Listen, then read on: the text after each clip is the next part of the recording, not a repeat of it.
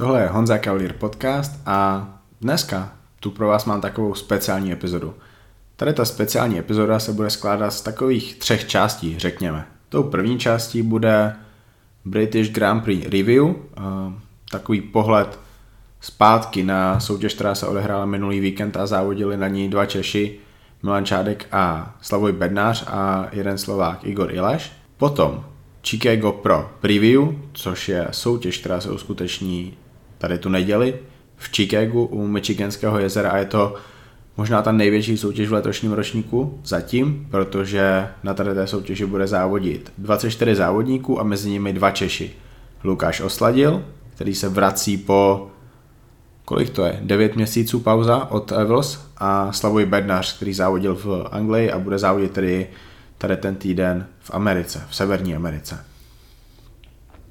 A ta poslední část, vzhledem k tomu, že Honza Kavír podcast nebyl za ty dva měsíce tak často venku, jako začátkem tohle z toho roku, tak možná trošku řeknu něco k těm hostům, kteří budou, anebo je plánuju během toho léta, který doufám bude hrozně moc aktivní, protože blíží se roční výročí Honza Kavír podcast, já jsem tu loňskou první epizodu nahrával s Milanem Šátkem v augustě, v srpnu a vypouštěl jsem ji před Olympií v září, takže jakmile se dostaneme k tomu ročnímu výročí, tak doufám, že Honza Kalír podcast se posune na trošku vyšší level a ty epizody budou častější, budou lepší, ale možná v trošku jiném formátu, který mi dovolí produkovat víc těch epizod a z hosty, o kterých by se mě, ale ani vám třeba nesnilo. Pokud je tohle první věc, kterou ode mě posloucháte, tak vězte, že můj podcast je vegan friendly a 100% bez lepku. Prostě naturální, jak říkáme v kulturistice. No dobře, kecam, veganství tu nevedeme. Každopádně, povídáme si otevřeně a na rovinu. A já tady v tomhle tom podcastu můžu zajít mnohem víc do hloubky, než můžu ve svých článcích, reportážích, které píšu pro Muscle and Fitness, kde prostě třeba nechci napsat nějaký věci, které by mohly Muscle and Fitness způsobit problémy u sebe v podcastu můžu ty věci říct na rovinu, protože je mi jedno, jestli s tím bude mít problém nějaký závodník, nějaký trenér, jestli s tím bude mít problém Boris Mlsna. Je mi to jedno, nezajímá mě to. Pokud je to pravda, já to řeknu, protože vy, co posloucháte Honza Kolír podcast, tak si tu pravdu zasloužíte, protože hrozně málo lidí vám ji řekne. Plno lidí se radši nevyjadřuje k tolika tématům, ale já můžu, já chci, já to považuji za nutný, protože ta pravda tady no, desítky let chybí, takže pokud já můžu být jeden z těch lidí, kteří tu pravdu budou říkat, tak jim budu. A jsem rád, že nejsem sám samozřejmě, tu pravdu v poslední době říká třeba Igor Kopček, taky ho za to někdo na Slovensku nemá rád, ale závodníci ho milují. A zase, já neřeším to, že mě za to někdo nebude mít rád, protože díky vám vidím, že vy jste vděční za to, že vám tu pravdu někdo řekne, vy jste vděční za to, že vám někdo předáte informace, který byste asi jinde nenašli, protože třeba není od koho, třeba není nikdo, kdo by byl ochotný takhle mluvit, takže let's do this. První část britská Grand Prix, British Grand Prix 2019, to je soutěž, která tuhle tu soutěž Anglie potřebovala jako sůl, protože naposledy tam byla soutěž, myslím, v roce 2016, ne, 16 nebo 17 a to byla soutěž na body poweru, ale přímo ta britská Grand Prix se nekonala strašně moc dlouho, možná to byla dokonce jenom 212, taky nejsem si jistý, protože je to tak dlouho, ale sakra, Anglie, to je po Americe ta největší meka kulturistik, jo, tam tuď tolik sakra dobrých kulturistů, Dorian Yates, jedna z největších legend kulturistiky, Flex Lewis aktuálně nejlepší ambasador kulturistiky, sedminásobný vítěz 212 Olympia. No a pak ta aktuální scéna. Jordan Peters, obrovský amatér, kterýho já jsem viděl teďka poprvé na vlastní oči a to je něco šíleného. Benji DiMaji, další suprový amatér, který má svůj podcast, The Size Game Podcast, který mě inspiroval k tomu, abych já dělal tady ten podcast. No a konečně ti profíci. Samson Dauda, Nathan Diasha, James Hollingshead, Luke Sandow, James Levelin, a plno, plno, plno dalších úžasných kulturistů, včetně, už říkám poslední jméno, ale je to Saz Hejraty, to je podle mě aktuálně nejvíc podceňovaný, nedoceněný kulturista v IBB proleze, který je regulárně top ten na světě, ale jeho dva roky za sebou zařízli vlastně na New Yorku a pak i na Calipro a bože, britská kulturistika má teďka obrovský boom a já jsem strašně moc rád, že se vrátila do Anglie A pro mě tady ta cesta začala právě tím oznámením, že tady ta soutěž se vrací. A já jsem v tu chvíli věděl, že Milan Čárek jde na New York Pro, plánuje Cali Pro v té době. Potom se rozhodl, že možná bude lepší jet do Porto Rica než na tu Kalifornii kvůli tomu, že Porto Rico nabídne ještě lepší příležitost pro to, aby se kvalifikoval na Olympii. Milanovi jsem řekl o tady té soutěži. Řekl jsem mu, že bude koncem juna, koncem června a že je hodně smart uvažovat o tom, že by se jí zúčastnil. Situace se vyvinula, takže Milan si tady tu soutěž zařadil do toho svého programu a dopředu věděl, že tam pojede. A v tu chvíli já jsem věděl, že já taky pojedu. Věděl jsem, že chci Milana podpořit na nějaký profi soutěži, protože Milan v Česku, v Open, ještě nezávodil. Milan závodil nejblíž Česku v Kuwaitu, jinak závodí vlastně jenom v Severní Americe. Takže tady to byla obrovská příležitost a já jsem věděl, že tam musím být, že musím Milana podpořit, že se tam chci je podívat nejenom kvůli němu, ale taky kvůli těm angličanům, kterých já několik znám. Luke Sendau, Benji DiMeji, Jordan Peters, James Hollingshead. James, když mě pak viděl na soutěži v šatně, tak hnedka za mnou šel. Hnedka jsme si podávali ruce, skoro jsme se objímali a hlavně byli jsme rádi, že se vidíme, protože naposledy jsme se viděli na Arnold Classic 2017 v amatérech, když ještě byl malinký amatér, vypadal mnohem hůř, jak vypadá teďka, protože v té době dělal tolik věcí přípravě zle a teď je konečně profík, takže rád jsem ho viděl. No a pak se situace vyvinula takže květen byl složitý měsíc, asi tak bych to řekl, a já jsem moc nekomunikoval se světem. V té době nebylo ani moc epizod podcastu a nebylo jasný, jestli já pojedu na tu britskou Grand Prix, protože vážně se mi nechtělo. Prostě se mi nechtělo. Nechtělo se mi nikam a už vůbec se mi nechtělo někam, kde mě lidi budou znát. Každopádně Milan je Milan a zase situace se vyvinula, takže já jsem tam prostě jet musel. Potřeboval jsem ho podpořit, potřeboval jsem být u toho, jak on závodí na profesionální soutěži. A nejenom závodí, ale on bojuje o Olympii do pekla. Milan ve svých 30 letech bojuje o Olympii, to je soutěž, o který tolik kulturistů sní, ale nikdo se jí ani zdaleka nepřiblíží. A on je, on je hrozně moc blízko. On je blíž, než byl kdokoliv jiný za poslední roky v té open kulturistice. Z Česká na Slo- ze Slovenska, kromě Lukáše Osladila, který teďka patří mezi ty nejlepší kulturisty na světě. Milan se mezi ně zařadil letos, díky tomu, jak uspěl na New York Pro a následně v Portoriku a potvrdil to pak teda i na té britský Grand Prix, jak se dozvíte za chvilku. No dobře, bylo jasný, že pojedu. Koupil jsem si letenky, ty mimochodem stály asi 3000 korun, takže do Londýna nic šíleného. Hotel, využil jsem toho, že Holiday Inn dalo 50% slevu, takže jsem měl hotel snížený z 5000 na 2500, no a pak jsem viděl, že je tam nějaká složitá doprava z letiště do Londýna, protože ty letiště jsou všechny docela v prdeli, kromě Heathrow, takže OK, něco se platilo za tady to, nějaká MHD, nějaké, nějaký Uber, vstupenka na soutěž. Bože, tomu se dostanu teďka. Um, jsem novinář, píšu pro Maslan Fitness, psal jsem, už je to možná 7-8 stránek, pro který jsem psal v minulosti.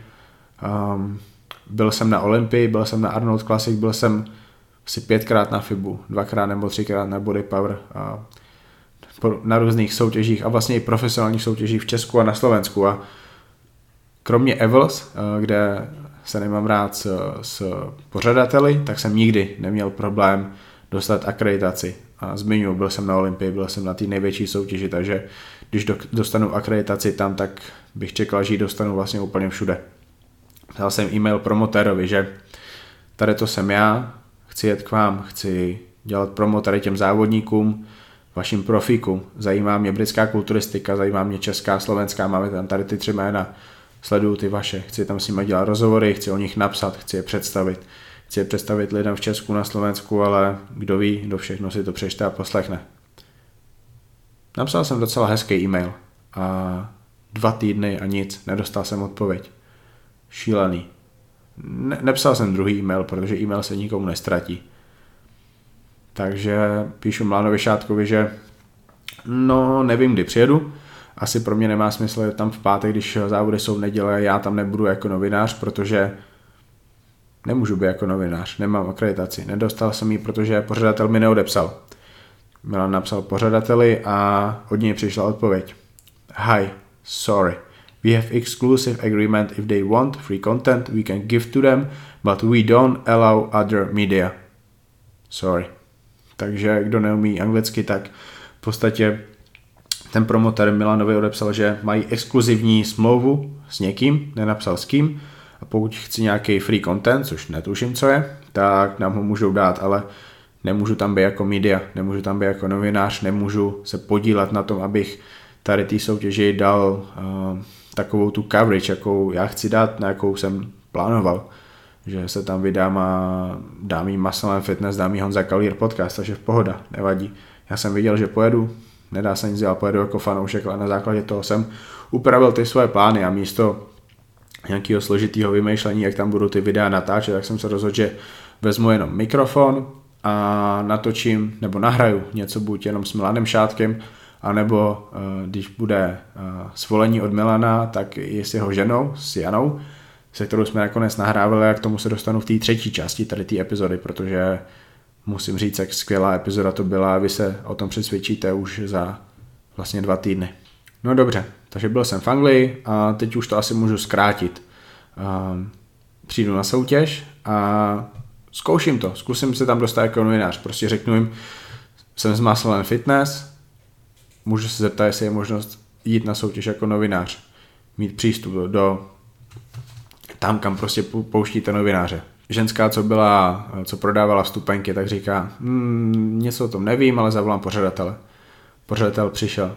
Říkám mu to, co jsem mu napsal v mailu, protože, jak říkám, on mi neodepsal, takže já nevím, co se děje. A on mi, abych to asi přeložil, řekl, že nechceme tady žádný jiný média, nemáme zájem, nepotřebujeme, aby nám někdo dělal promo, aby o nás psal, nezajímá nás to, máme tady, tady ty svoje, Eh, zítra budou fotky na NPC News, eh, zítra tam budou videa, nic víc nepotřebujeme. Eh, já jsem mu řekl, že takhle se kulturistika nedělá, kulturistika je v zoufalý nouzi o to, aby o ní někdo psal. A on mi řekl, že tady to má, máš zlou attitude, má, má, máš zlej postoj vůči tomu, je důvod, proč my tady nikoho nechceme a otočil se a odešel. A já jsem řekl, že OK, koupil jsem si stupenku, jsem tam kvůli Milanovi, decit. Soutěž samotná. Světla byla good, světla byla hodně good, čekal jsem, že to bude horší. Každopádně bylo, jestli počítám dobře, 14 závodníků, jak už jsem zmínil, dva Češi, jeden Slovák a šlo se na porovnávání. První porovnávání, druhý porovnání, myslím si, že i třetí porovnávání a z nich rozhodčí vybrali top 7 a pak dalších top 7. To znamená, do prvního vyvolávání vybrali 7 lidí. Za mě absolutní nesmysl. Eh, sedm lidí v prvním porovnávání je eh, totálně hloupý, protože ty lidi se nevejdou zaprvé na ten stage, protože někdo bude automaticky ve stínu, nebude na tom dobrém světle. No a co pak? Neuvidíte ho pořádně, ten člověk nedostane možnost bojovat, protože nemůže ukázat ty své kvality, když nejsou vidět. Sedm lidí v prvním vyvolávání, mezi nimi Milan Čádek, Samson Dauda, Nathan Diasha, James Hollingset, Andrea Presty, Igor Ileš a Lukáš Wheeler. No už na základě toho, jak se závodníci prezentovali na začátku, tak já jsem byl úplně v šoku.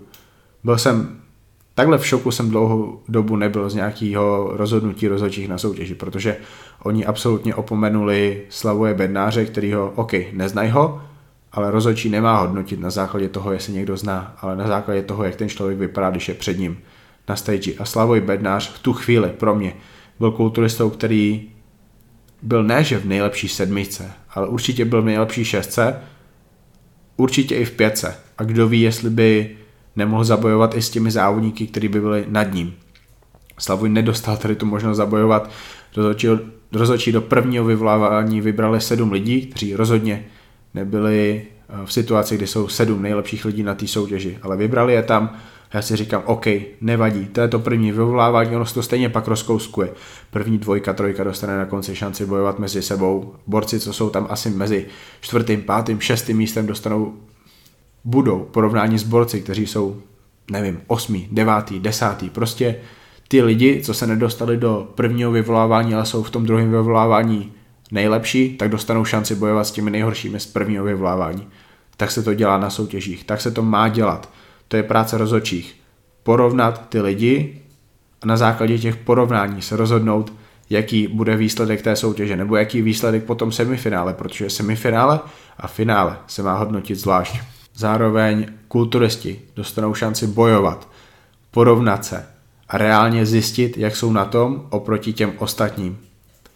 Závodníci za tady tu celou soutěž v Anglii nedostali příležitost bojovat o nějaký lepší umístění než to, který jim bylo daný na základě těch prvních dvou vyrovnávání. Porovnávání. To znamená, borci, co byli v druhém nebyli nikdy porovnání s borci v prvním vyvolávání. To znamená, že Slavoj Bednář nedostal šanci bojovat s Prestym, s Iléšem, s Wheelerem.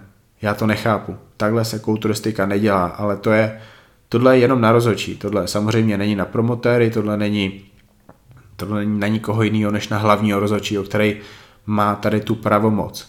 Je to jeho povinnost porovnat ty závodníky, dát jim šanci bojovat a tohle tady nebylo a mě tu a já jsem věděl, o co jde. Protože tady to se stává. Tady to je problém té dnešní kulturistiky a já jsem věděl, o co jde. Slavoj prostě nebude moc být lepší než osmý, protože on nedostane příležitost porovnat se s někým lepším a v tu chvíli jsem věděl, že to je problém. Osmé místo pro závodníka, který přišel v dost možná životní formě, ale hlavně přišel nejlepší, jaký kdy byl. To byla kombinace těch největších svalů na tom stage, plný svaly, separovaný svaly, tvrdý svaly.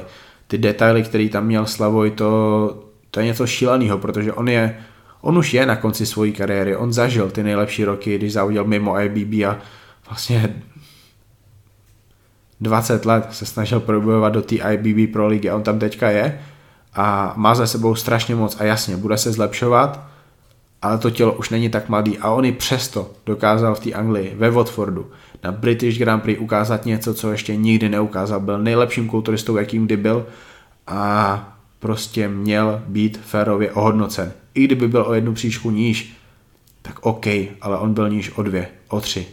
Možná i o víc, protože on nikdy nedostal tu příležitost porovnat se s těmi nejlepšími a to je, to je taková škoda. A já jsem člověk, který o tom mluví, který o tom píše. Já, já tady to nezažívám. Já nejsem ten kulturista, který stojí na tom stage, anebo vlastně mimo stage a kouká na ty borce před ním, kteří se tam porovnávají a on ví, že je lepší jak jeden, dva, tři, čtyři z nich.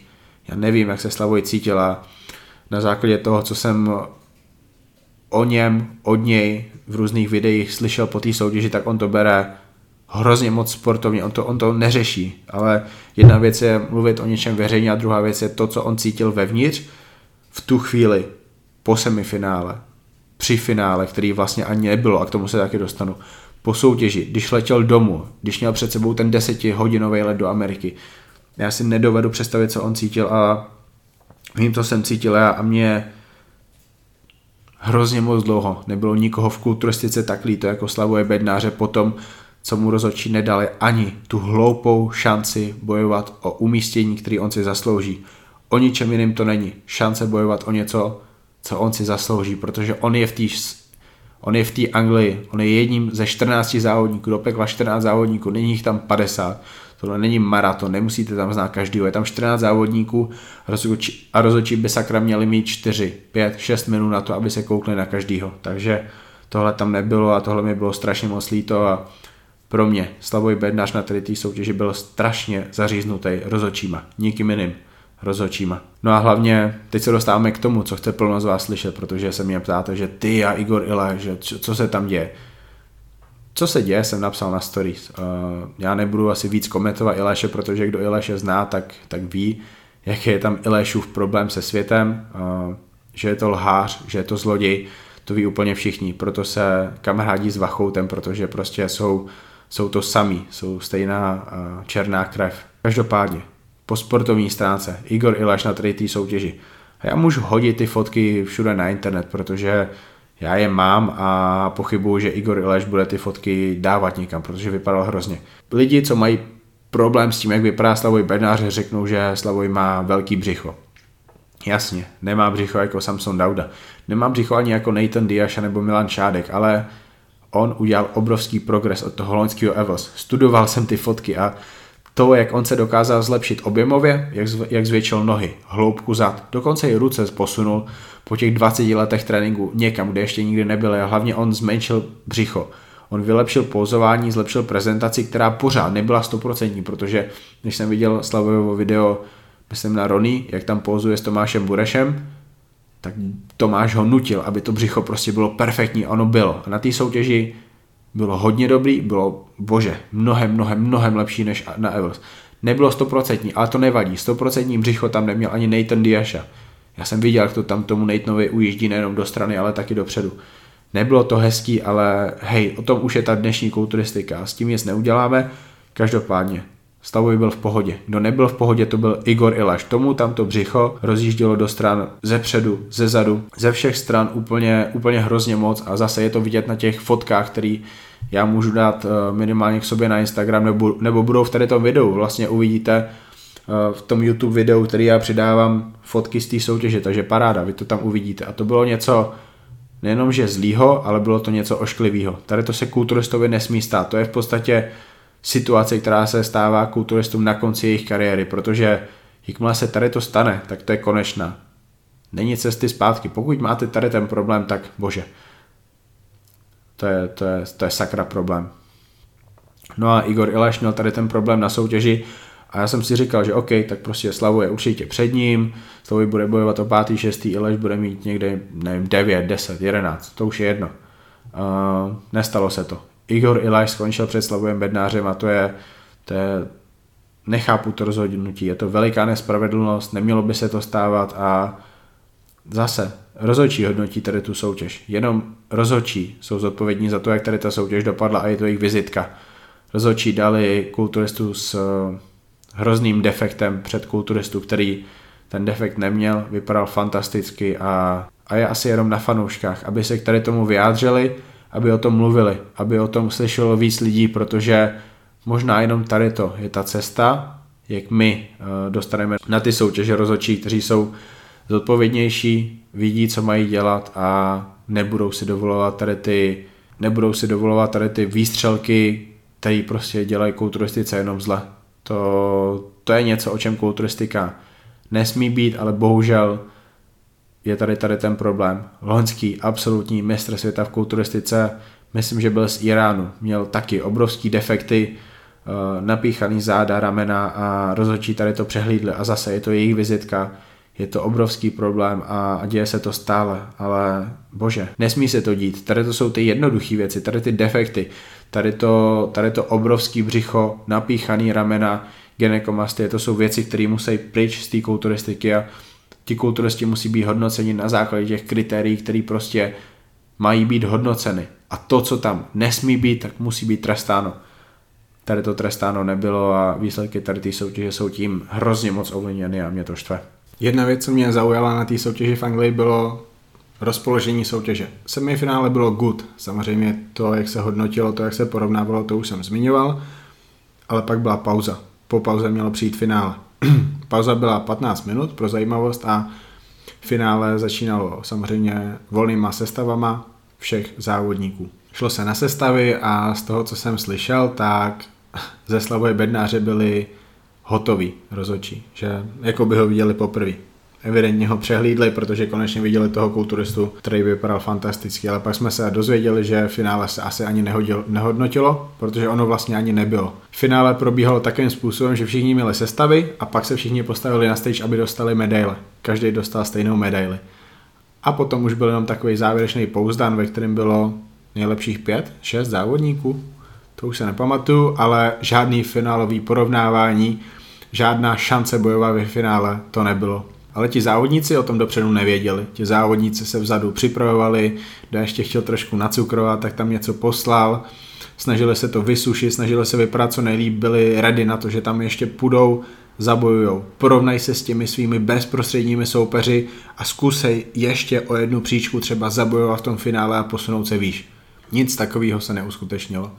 Bylo to tak, jak jsem říkal, dostali medaily, byl down, hotovo, konec, vyhlášení. Takže to je jenom ještě něco málo k tomu průběhu, bylo to fakt zajímavý. A zase, já jako fanoušek jsem si tady to užil jenom díky tomu, že tam byl Milan Čádek. Jinak celkově velice zajímavá zkušenost, ale je to zkušenost, takže to beru. A do budoucna vím, že na závody do Anglie nejezdit a těším se, až budou zase nějaký profi závody na Slovensku, protože tam to bývá trošku lepší, hlavně když ty závody organizuje třeba Andrej Mozovány. Co ještě říct ty britský Grand Prix? Já jsem si tady tu soutěž užil, protože byl jsem tam se Šátkovými, řekněme. V Londýně byly Jana Šátková, byl tam Jirka, Jany syn a, a klukou, kterýho se teďka stará Milan a samozřejmě Milan závodil tam a já jsem si díky jim tady tu soutěž hodně užil, protože to bylo bylo to trošku jiný, než když se jdu na nějakou soutěž podívat, nebo když jsem na nějaký soutěž jako novinář. Já jsem tu svoji roli novináře vlastně úplně vypustil až do chvíle, kdy jsem seděl mezi divákama, otevřel jsem notebook a psal jsem si poznámky. To bylo jediný, když jsem tam byl jako novinář. Jinak jsem si to užíval, byl jsem tam jako support pro Milána a doufám, doufám, že si oni možná trošku užili tu soutěž víc díky mě, ale hlavně já jsem měl možnost pozorovat je tam spolu jak tam chillujou na, na Airbnb, jak, jak prostě oddychují, jak si tam pomáhají, jak si povídají, jak jsou tam spolu a užívají si tady ten proces. A v tu chvíli jsou tam pro Milana, ale zároveň Jana a Milan se věnují Jirkovi a Milan se věnuje Janě a, a je to strašně krásný a líbí se mi, že Milan má takový balans v životě, že může být kulturistou, který neobětuje všechno té kulturistice, obětuje jenom to, co je nutné a zároveň si najde čas na rodinu. A tím nemyslím jenom ženu, ale tím myslím ještě jejich dítě, se kterým dokážou vycházet, vychovávat ho a zároveň ho zakomponovat do toho celého procesu a Jirka díky tomu prožívá super život, protože on byl v Las Vegas, on byl v Americe, uh, on byl teďka v Londýně a poznává celý svět a věřím, že mu to jenom pomůže jako člověku. A tady to je fakt jenom taková odbočka, protože uh, vy se o tom vlastně dozvíte i v tom podcastu s Janou Šátkou. Zase k tomu se dostanu až na konci, protože se na to strašně moc těším. Dobře, eh, to je k té britský Grand Prix asi všechno. A já na konci můžu říct snad jenom to, že určitě už nikdy do Anglie nepůjdu, protože eh, tady ta soutěž byla strašně moc poznamenaná právě tím výkonem rozočí, který podle mě strašně moc eh, tlačil dopředu Angličany. Já nevím, jestli Milana zařízli o jedno nebo o dvě místa. Klidně mohl být čtvrtý. Já, já, Nevím, nebudu to řešit, protože jak už jsem říkal u toho eh, segmentu se Slavojem, tak ti rozhodčí prostě nepředvedli svoji práci. Takže bychom takhle mohli analyzovat úplně každý výsledek. Měl být Presty tak vysoko, jak byl. Měl být Wheeler tak vysoko, jak byl. Mohl být Manuel Canadias o trošku výš. Je to jedno. Důležitý je, že vy byste si asi měli sami udělat obrázek na základě těch fotek, který doufám se dostanou ven o tom, jak skončila tady ta soutěž. A ty vaše výsledky, to, jak vy si z vašeho fanouškovského pohledu užijete tu soutěž, tak to je to, co jsou ty výsledky pro vás. Bohužel, Milan skončil čtvrtý. Milan nezískal hrozně moc bodů do té kvalifikace na Olympii, ale je důležité, že získal nějaký body. Tady ta soutěž nebyla úplně, že waste of time, waste of energy, waste of money. Ale nebylo to dobrý. Takže on musí do Portugalska a asi bude muset jít do Tampy, ale zase já věřím, že on letos tu Olympii vybojuje, protože Milan má tak silnou hlavu, že on se kousne a prostě bude tak dobrý, že si tu Olympii zaslouží.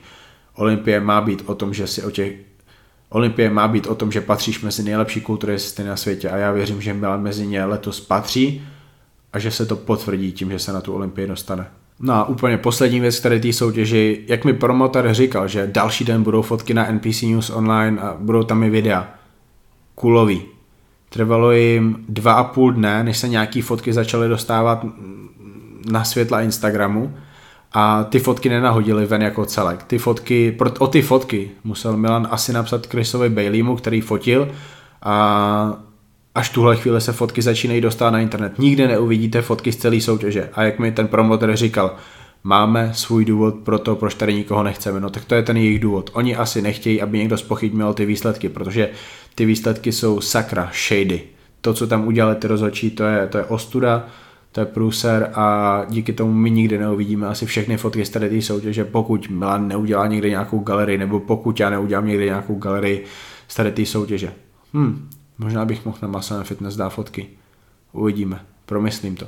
Každopádně to, to, co mělo být, tak není, fotky nejsou na NPC News online, nikdo si ty fotky nemůže najít, už vůbec ne, pokud neznají mě, nebo uh, já ty fotky někam nenahraju, takže to asi k tomu, jak se dělá kulturistika v Anglii, to asi k tomu, jak dělá kulturistiku promoter Ian, to asi k tomu, jak dělá kulturistiku jeho uh, parťák Bob Cicarello, který moderuje soutěže a je to jeden z největších vlez do prdelků Menionům, to znamená rodině, která řídí kulturistiku v NPC, v IBB Pro Lize.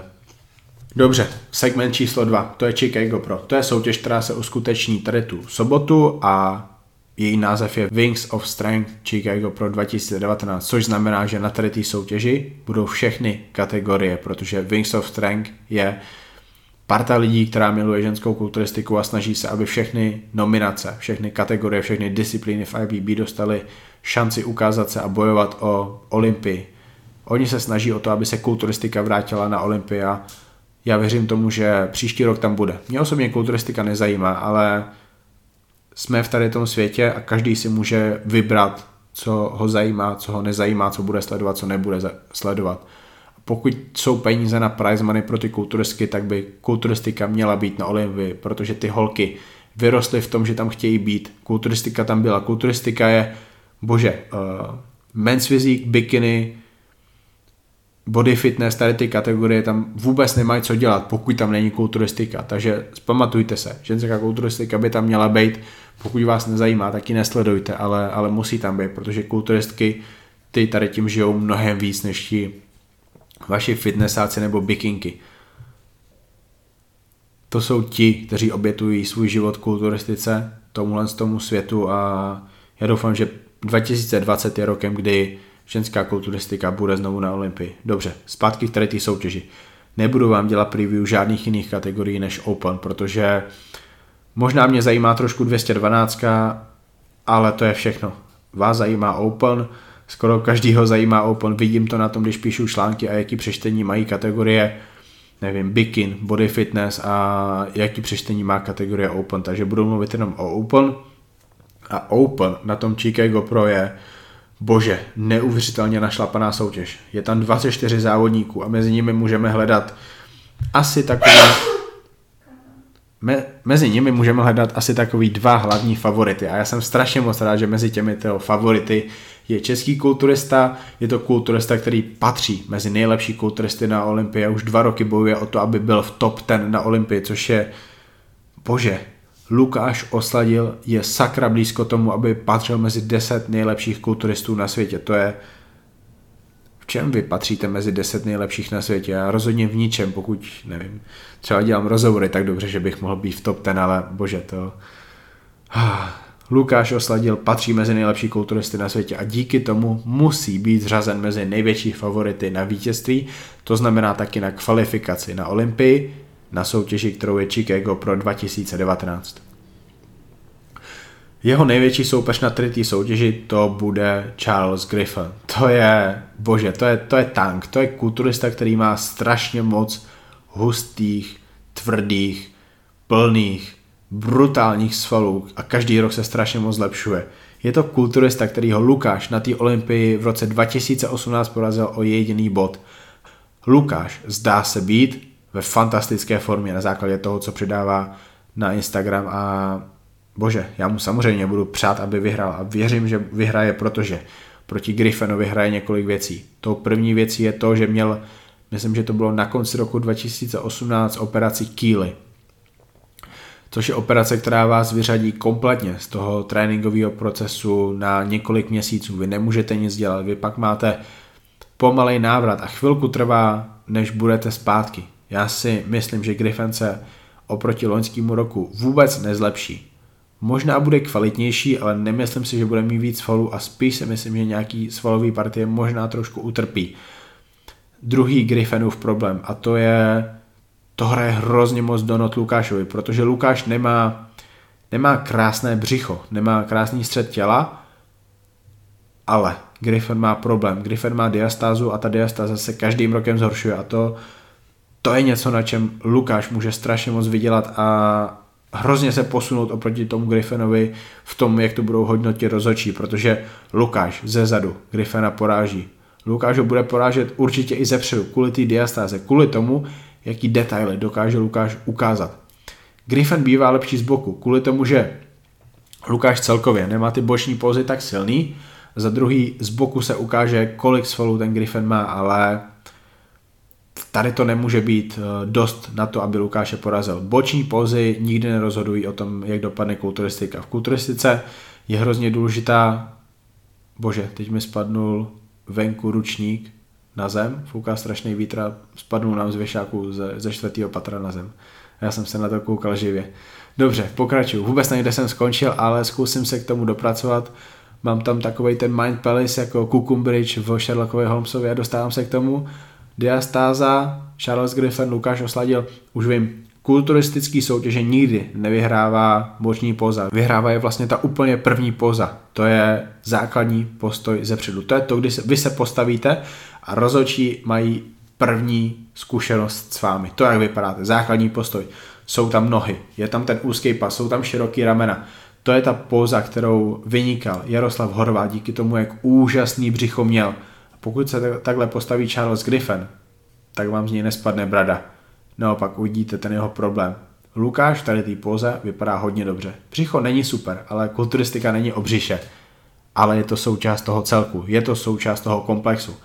A navíc, Lukáš je úplně ze všech stran vyřezaný na kost, vydrátovaný a jsou tam vidět detaily. Jakmile rozečí uvidíte jeho stehna, bože, to bude něco šíleného.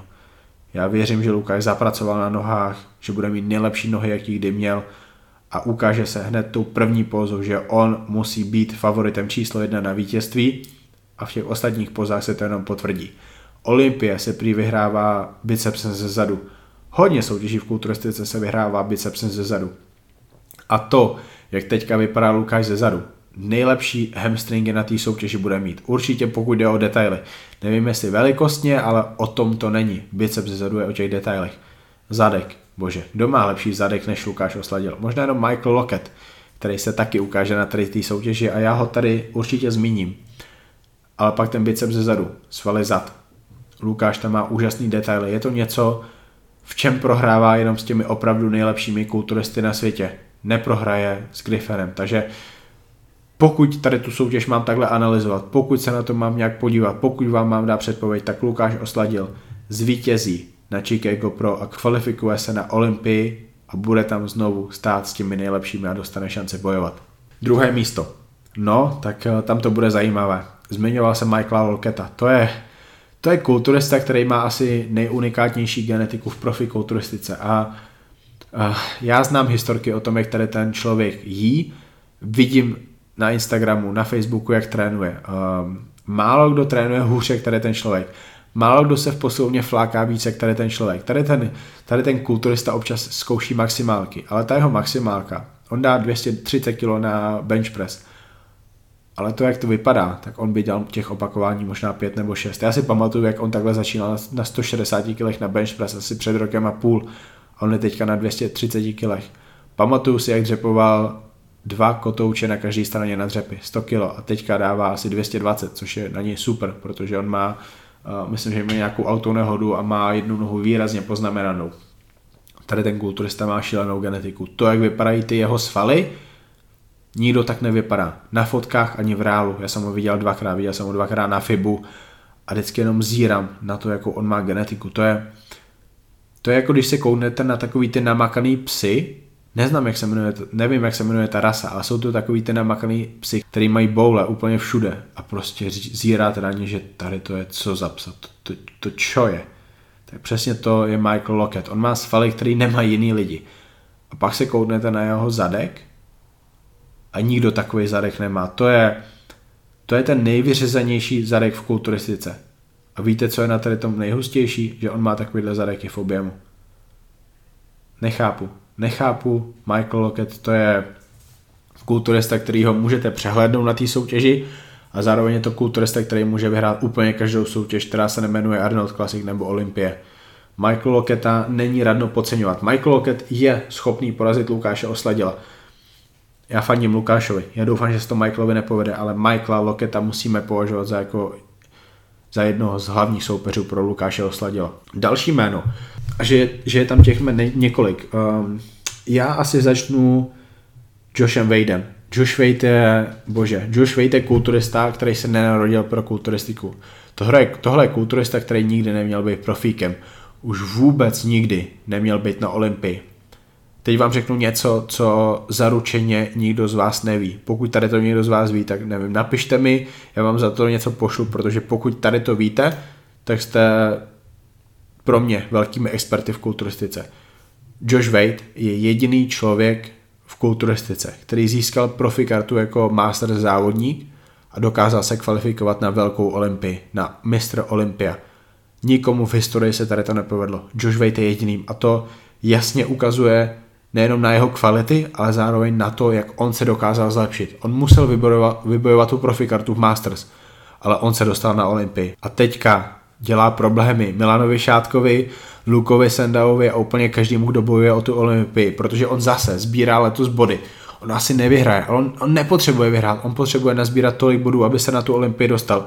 A v tuhle chvíli je hodně vážným soupeřem pro Milana Šátka a já doufám, že ho nevyšoupne, protože já chci na Olympii vidět Šátka, ne Joshe Vejda. A Josh je, Josh je super člověk, Josh je člověk, který miluje kulturistiku, obětoval jí strašně moc a zároveň má v životě zase krásný balans. Má rodinu, má super trenéra, trénuje ho John Meadows, který zase další věc, kterou nevíte.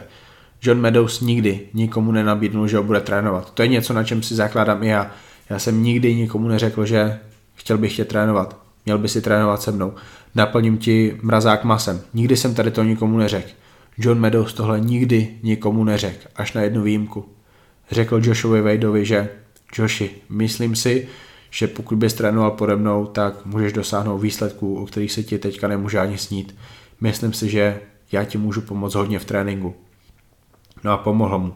Tady to partnerství John Meadows a Josh Wade má za výsledek to, že Josh Wade byl na Olympii v loňském roce, v roce 2018.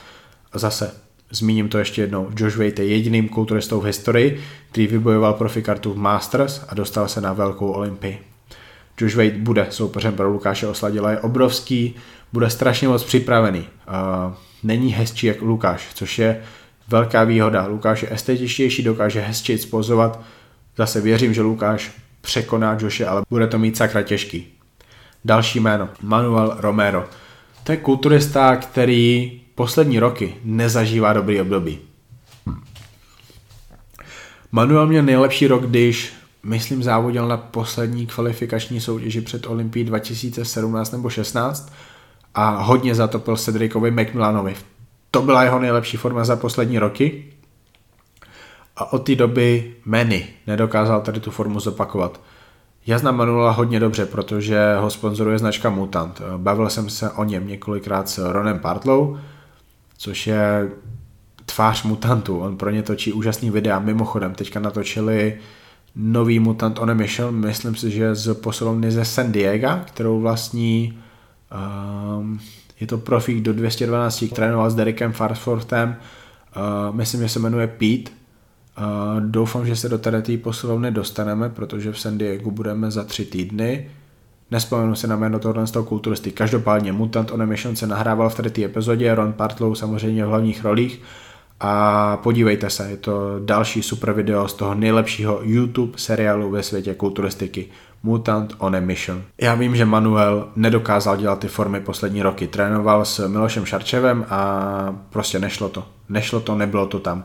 On udělal změnu. Na tady ten rok se připravuje pod vedením Meta Jensna, což je borec, který teďka připravuje no vlastně toho vítěze britský Grand Prix um, Nathan Diashu a Matt dokonce byl s Nathanem v Anglii, takže jsem ho tam viděl. Nebavili jsme se, neznám se s ním, věnoval jsem se tam, staral jsem se hlavně o Milana, protože ten mě tam zajímal nejvíc, ale vím, že Matt je hodně dobrý trenér, který si hodně zakládá na výsledkách. To je pro něj to hlavní. Manuel zdá se, že má letos nejlepší formu za poslední roky. Na základě toho, co jsem viděl, tak nemá nějakou úplně, úplně že šílenou formu, jako bude mít Josh Wade, Michael Lockett nebo Lukáš osladil, ale Manuel bude dost možná tím největším, nejtěžším kulturistou na stage. Bude mít obrovský nohy a může mu to hodně pomoct. Já si myslím, že bude hrozně moc složité, aby se on stal vítězem tady té soutěže. To by fakt musel mít pekelnou formu, ale asi bude hodně vysoko. Má fakt brutální nohy, bohužel má trošku širší pas, ale, ale uvidíme. Určitě se s ním musí počítat. s kým se taky musí počítat, to je borec, který skončil na druhém místě na britské Grand Prix v Londýně ve Watfordě. Samson Dauda. Pokud Samson bude vypadat tak dobře, jako vypadal v, ve Watfordu, pokud dokonce ještě o něco dokáže posunout tu formu, tak si myslím, že bude taky hodně vysoko. Určitě by tam mělo být top 5, s tím, že prvních 10 závodníků na, na tady té soutěži to bude bomba. Ale, ale Samson na to má. Já samozřejmě budu trošku doufat, že před Samsona dají rozočí nějaký jiný kulturisty, protože i Samson tam hodně může zatopit Milanovi v kvalifikaci na Olympii, protože v tuhle chvíli má tuším nějakých 9 bodů, Milan jich má 13 a bože, teď už to bude teď už to bude fakt hra, tohle to bude hazard, tady to bude drama, tady to bude napínavý, bude to adrenalina, fu, no, masaker. Další jméno, Sibusi Sokotelo, to je, to je kulturista, o kterém jsem v Česku a na Slovensku já možná viděl úplně jako první. Viděl jsem o něm ještě předtím, než vyhrál soutěž na Filipínách, soutěž Sean Roden Classic a moc se mi líbil. Ale to, co on ukázal na té soutěži na Filipínách, byla bomba. Je to kulturista, který je hrozně moc vysoký, má celkem pěknou stavbu, ale nemá, nemá moc líbivý tvary svalů. Mluvím konkrétně o pažích, eh, zádech a kvadricepsech, řekněme ale nevím, jak to bude vypadat, pokud on udělá nějakou opravdu že brutální formu.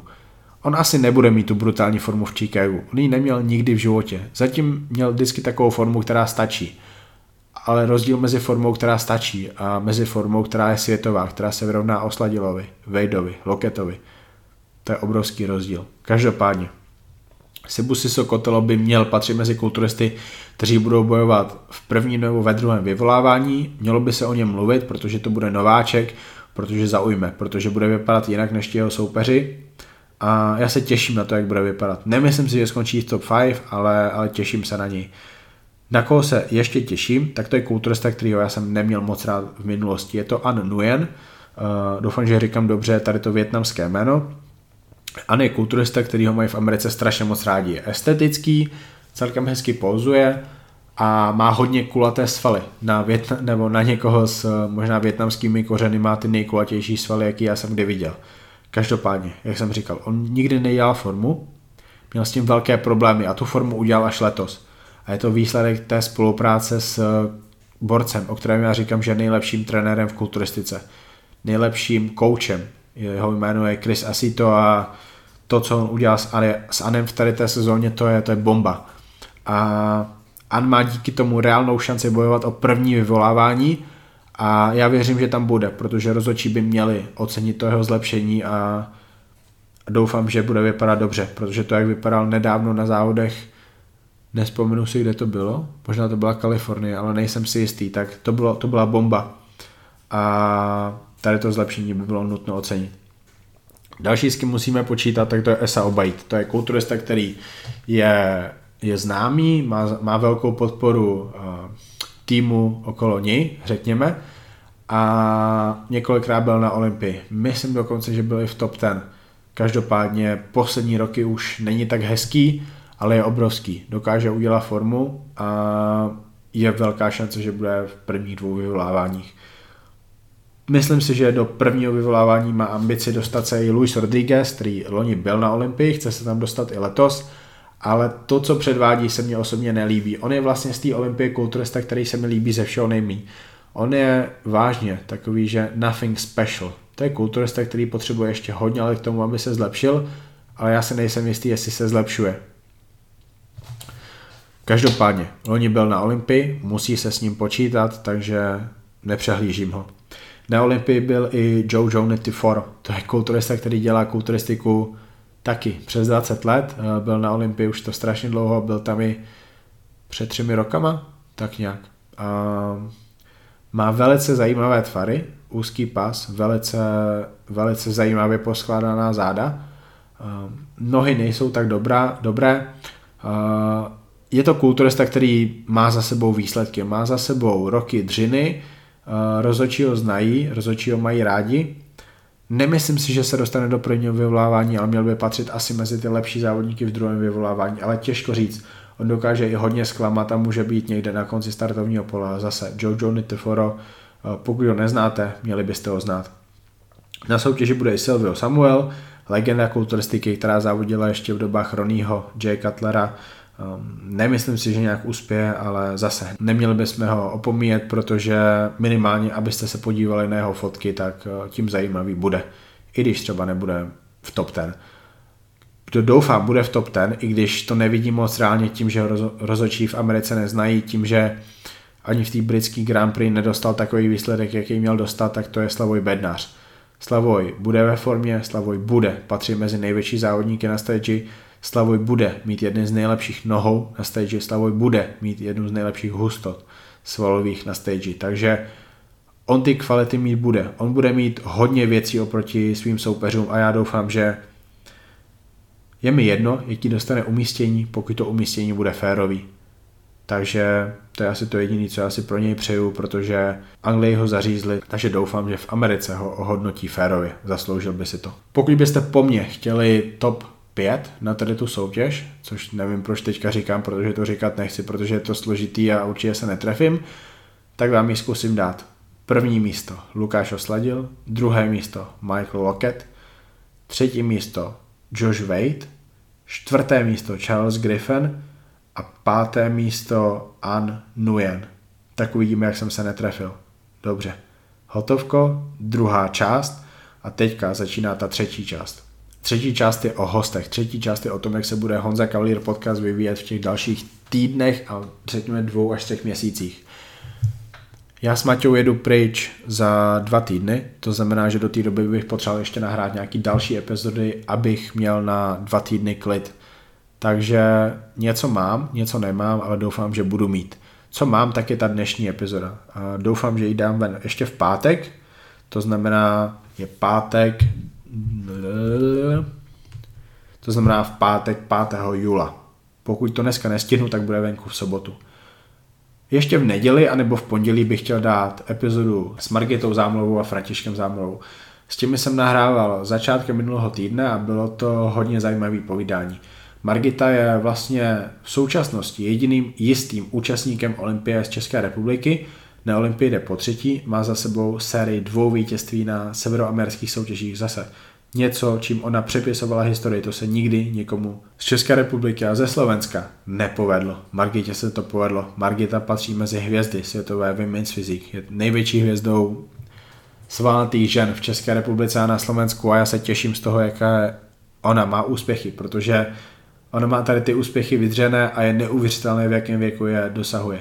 Je, asi to nebudu opakovat, protože to chci říct jenom jednou, protože pak doufám, že na to nikdo nezapomenete. Soustředíte se na to, takže Margitě je 48 let a ona vypadá fantasticky a zlepšuje se a vypadá skvěle, vypadá líp, jak teď jsem dostal uh, do zpráv fotku vítězky jedné kategorie na Czech Virus Open, která vyhrála profikartu a dostal jsem k ní, že číslo 24, uh, 24 byl popisek.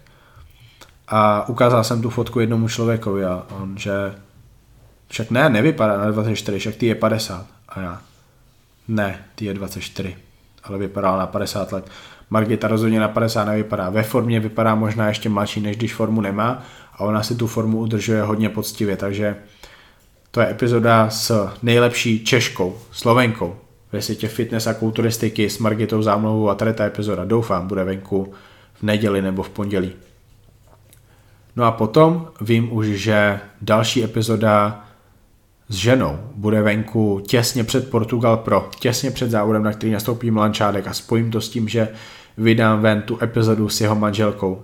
Jana Šátková byla jedním z nejlepších hostů, jaké já jsem kdy měl.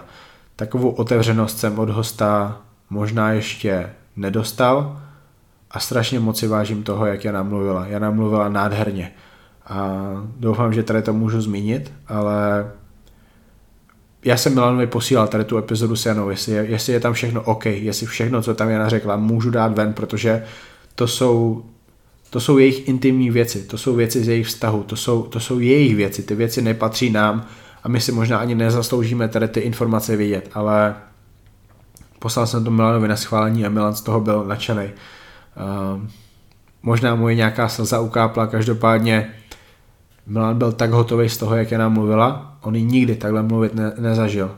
Ona mluvila hrozně dlouze, hrozně otevřeně, bylo to strašně emotivní a ještě jednou Janě děkuju za tady tu epizodu a těším se, až ji dám ven a těším se, až vy mi dáte feedback na tady tu epizodu, protože já nebudu říkat, že je to ta nejlepší epizoda Honza Cavalier podcast, protože každý si užije něco jiného.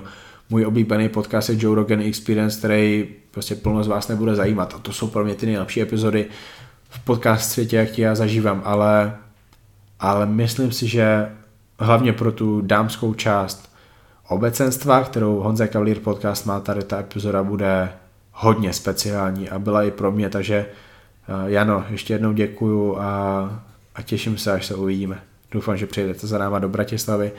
Vezmeme vás s Maťou minimálně do foodu Bratislava, kde si dáme něco, na co nejste zvyklí. Něco, na čem si hrozně moc pochutnáte.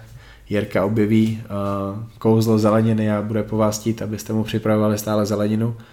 A zároveň zajdeme asi na divinové fašírky, to by bylo nejlepší. Ne, to je jenom tak cheap plug pro jednoho ze sponzorů Honza Cavalier podcast, kterým je Foodu Bratislava. Láska, byli jsme ve Foodu Bratislava tady ten týden? Ano, faširky. Fašírky byly. A, ah, jsem vlastně nahrával epizodu. Fašír, divinové fašírky s údeným sírem. Bylo to velmi zajímavé, velmi dobré. Bylo v tom samozřejmě i nějaké ovoce, bylo tam vínko, myslím. Možná tam byl honey melon. Bylo to super. Těším se příští týden. Každopádně, pokračujeme.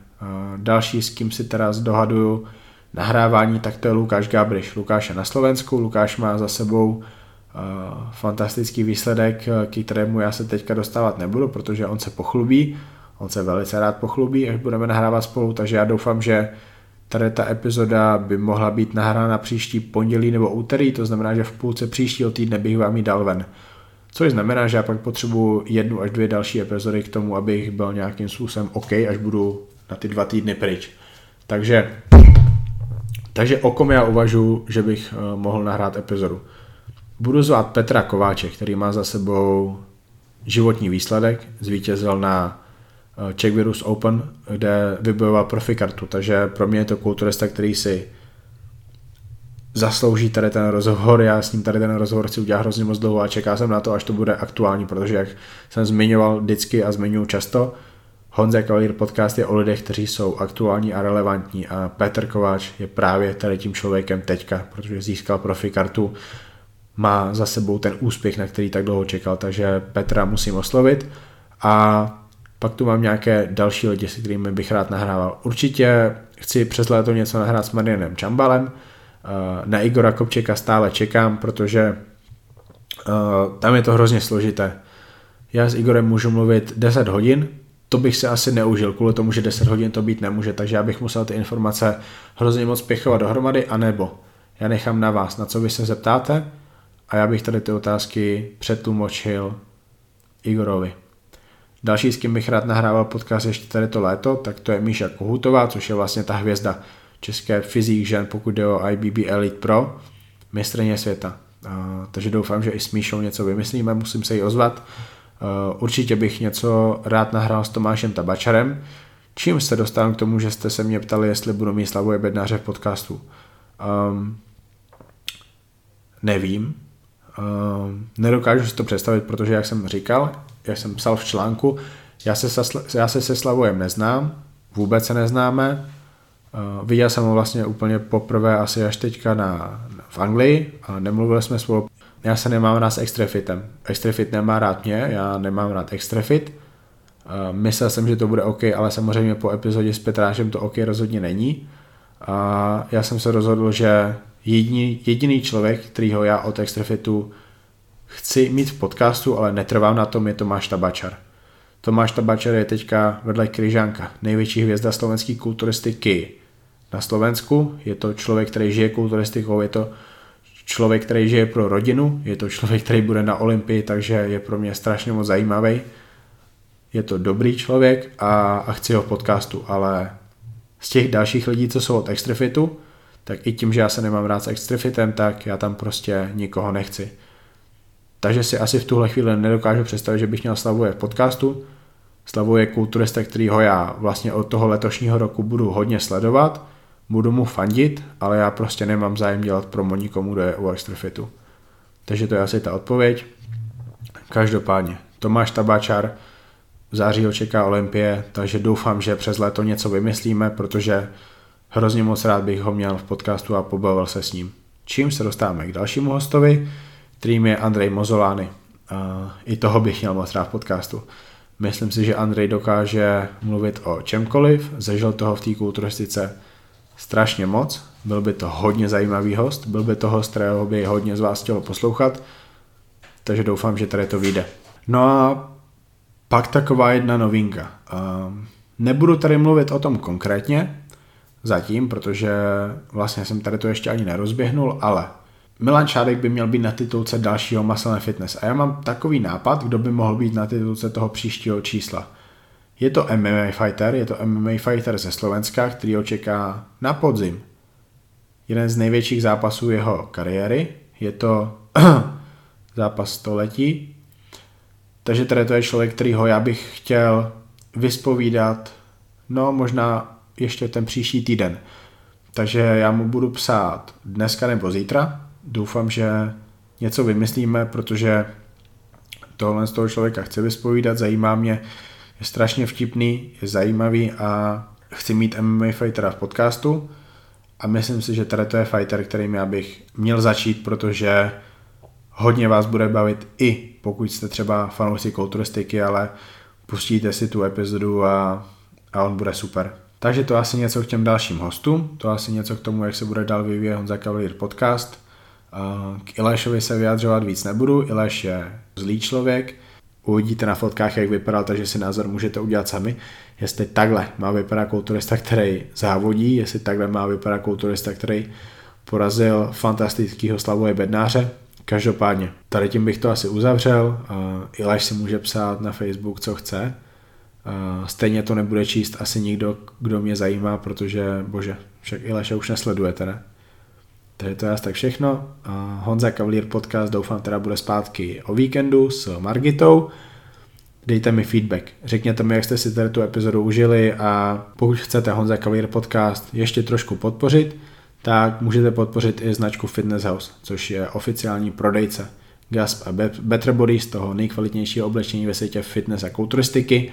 S kódem podcast můžete na www.fitnesshouse.sk nebo CZ nakupovat o 10% levněji levněji než kdekoliv jinde, protože slevové kódy značky Gasp a Better Bodies prostě nemají, ale já tady ten kód pro vás mám, takže toho využijte, protože tady tu šanci nedostanete nikde jinde. No a to je pro dnešek všechno. Do příště.